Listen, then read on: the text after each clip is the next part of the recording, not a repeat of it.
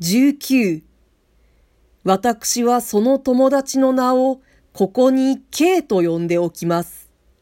私はこの K と子供の時からの仲良しでした。子供の時からといえば断らないでもわかっているでしょう。二人には同郷の縁故があったのです。K は新州の坊さんの子でした。もっとも長男ではありません。次男でした。それで、ある医者のところへ養子にやられたのです。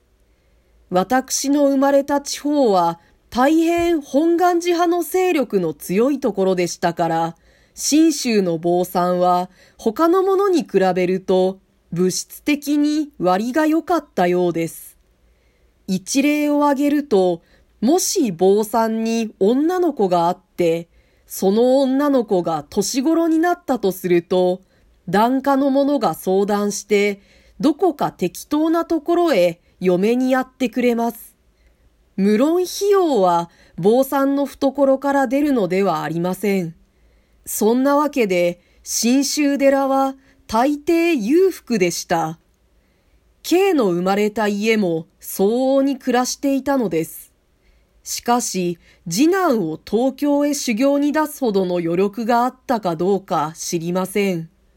また、修行に出られる便宜があるので、養子の相談がまとまったものかどうか、そこも私にはわかりません。とにかく K は医者のうちへ養子に行ったのです。それは私たちがまだ中学にいる時のことでした。私は教場で先生が名簿を呼ぶときに K の姓が急に変わっていたので驚いたのを今でも記憶しています。K の養子先もかなりな財産家でした。K はそこから学士をもらって東京へ出てきたのです。出てきたのは私と一緒でなかったけれども、東京へ着いてからはすぐ同じ下宿に入りました。その自分は一つ部屋によく二人も三人も机を並べて寝起きしたものです。K と私も二人で同じ間にいました。山で生け取られた動物が檻の中で抱き合いながら外を睨めるようなものでしたろう。二人は東京と東京の人を恐れました。それでいて六条の間の中では天下を平芸するようなことを言っていたのです。しかし我々は真面目でした。我々は実際偉くなるつもりでいたのです。ことに K は強かったのです。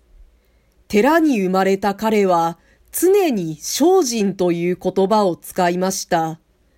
そうして彼の行為動作はことごとくこの精進の一語で形容されるように私には見えたのです。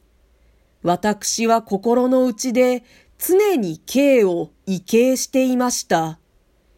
K は中学にいた頃から宗教とか哲学とかいう難しい問題で私を困らせました。これは彼の父の感化なのか、または自分の生まれた家、すなわち寺という一種特別な建物に属する空気の影響なのかわかりません。ともかくも彼は普通の坊さんよりははるかに坊さんらしい性格を持っていたように見受けられます。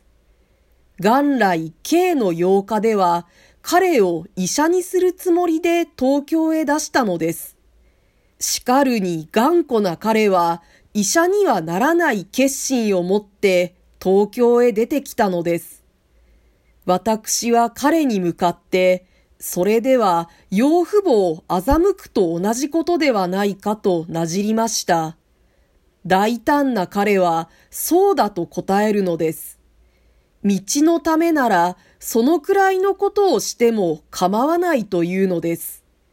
その時、彼の用いた道という言葉は、おそらく彼にもよくわかっていなかったでしょう。私は無論分かったとは言えません。しかし、年の若い私たちには、この漠然とした言葉がたっとく響いたのです。よし、わからないにしても、気高い心持ちに支配されて、そちらの方へ動いていこうという意気組みに、癒しいところの見えるはずはありません。私は K の説に賛成しました。私の同意が K にとってどのくらい有力であったか、それは私も知りません。一途な彼は、たとえ私がいくら反対しようとも、やはり自分の思い通りを貫いたに違いなかろうとは察せられます。しかし万一の場合、賛成の声援を与えた私に多少の責任が出てくるぐらいのことは、子供ながら私はよく承知していたつもりです。よしその時にそれだけの覚悟がないにしても、成人した目で過去を振り返る必要が起こった場合には、私に割り当てられただけの責任は、私の方で帯びるのが死闘になるくらいな語気で、私は賛成したのです。